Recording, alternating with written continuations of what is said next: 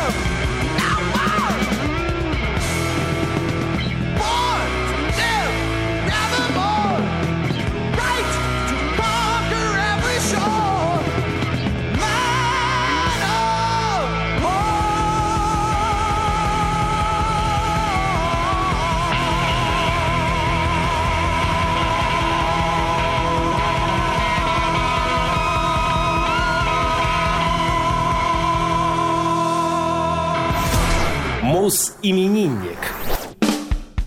9 июня 1941 года родился британский композитор и клавишник, наиболее известный своим участием в группе Deep Purple Джон Лорд. Джон Дуглас Лорд родился в городе Лестер, Великобритания. Он начал приобщаться к музыке с самого раннего детства. В семье играли на пианино, и уже с пяти лет он начал брать уроки музыки. Будучи подростком, Лорд был очарован игрой некоторых джазовых пианистов, таких как Джимми Смит, и рок-н-ролльных пианистов, например, Джерри Ли Льюис.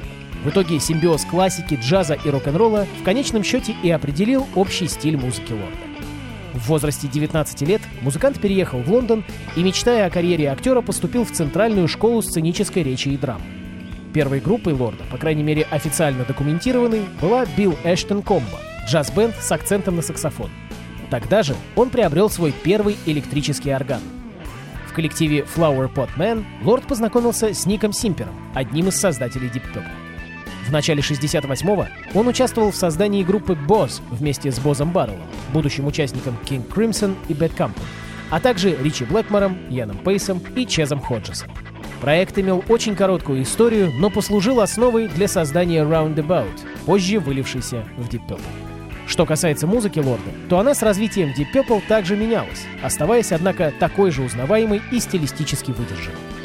Первые годы существования Purple прошли под диктовку Джона, с его тяготением к классической музыке при постоянном соперничестве с Ричи Блэкмором, который был вдохновлен успехом Led Zeppelin и сам стремился играть более тяжелый материал. В итоге, по собственному признанию Лорда, Ричи Блэкмор одержал победу, и группа начала двигаться в направлении хард-рока. Однако Джон Лорд и здесь нашел себя как талантливый композитор и импровизатор, умело сочетая свою музыку, основанную на классических мотивах, с пассажами, зачастую тоже не менее классическими Ричи Блэкмора. Джон работал в Deep Purple вплоть до ее распада в 1976 году. Начиная с 1976 Лорд занимался сольными проектами и проектами с другими музыкантами. В целом можно сказать, что они не имеют никакого отношения к хард-року, хотя и не являются целиком классическими произведениями. Нередко в записи принимали участие его коллеги по Deep Purple Иэн Пейс и Роджер Гловер. Стиль альбомов достаточно различный, от классических фортепианных сюит до достаточно жестких ритмичных песен. Деятельность Джона в коллективе White Snake, а он и там успел поиграть, ограничивалась созданием общего фона, или гало, по словам Лорда. После воссоединения Deep Purple он участвовал в записи целых шести альбомов. Этот период в Deep Purple ознаменовался возникшим конфликтом между Лордом и Блэкмором. Как и давние споры, он возник не на почве лидерства, а исключительно из-за музыкальных разногласий. Лорд был инициатором возвращения вокалиста Иэна Гиллана. В этом его точка зрения совпала с точкой зрения менеджмента, и Ричи Блэкмор был вынужден подчиниться, а затем и вовсе покинул группу. Джон Лорд отыграл свой последний концерт с Deep Purple 19 сентября 2002 года в Ипсвиче, после чего покинул группу для того, чтобы посвятить себя сольной работе. В основном он занимался написанием классической музыки. Также Лорд участвовал в проекте The Hoochie Coochie Man, играющем в стиле давней привязанности музыканта Rhythm Blues. В 2009 и 2011 годах Джон посетил Россию, отыграв в Екатеринбурге, Питере, Москве, Краснодаре и Ростове-на-Дону. 9 августа 2011 года музыкант объявил о том, что приостанавливает гастрольную деятельность для лечения онкологического заболевания. Он скончался в лондонской клинике 16 июля следующего года. Лорд был дважды женат и оставил после себя двух дочерей. Сегодня музыканту исполнилось бы 80 лет. А на радио ВОЗ Deep Purple, Highway Star. Слушаем орган Джона Лорда.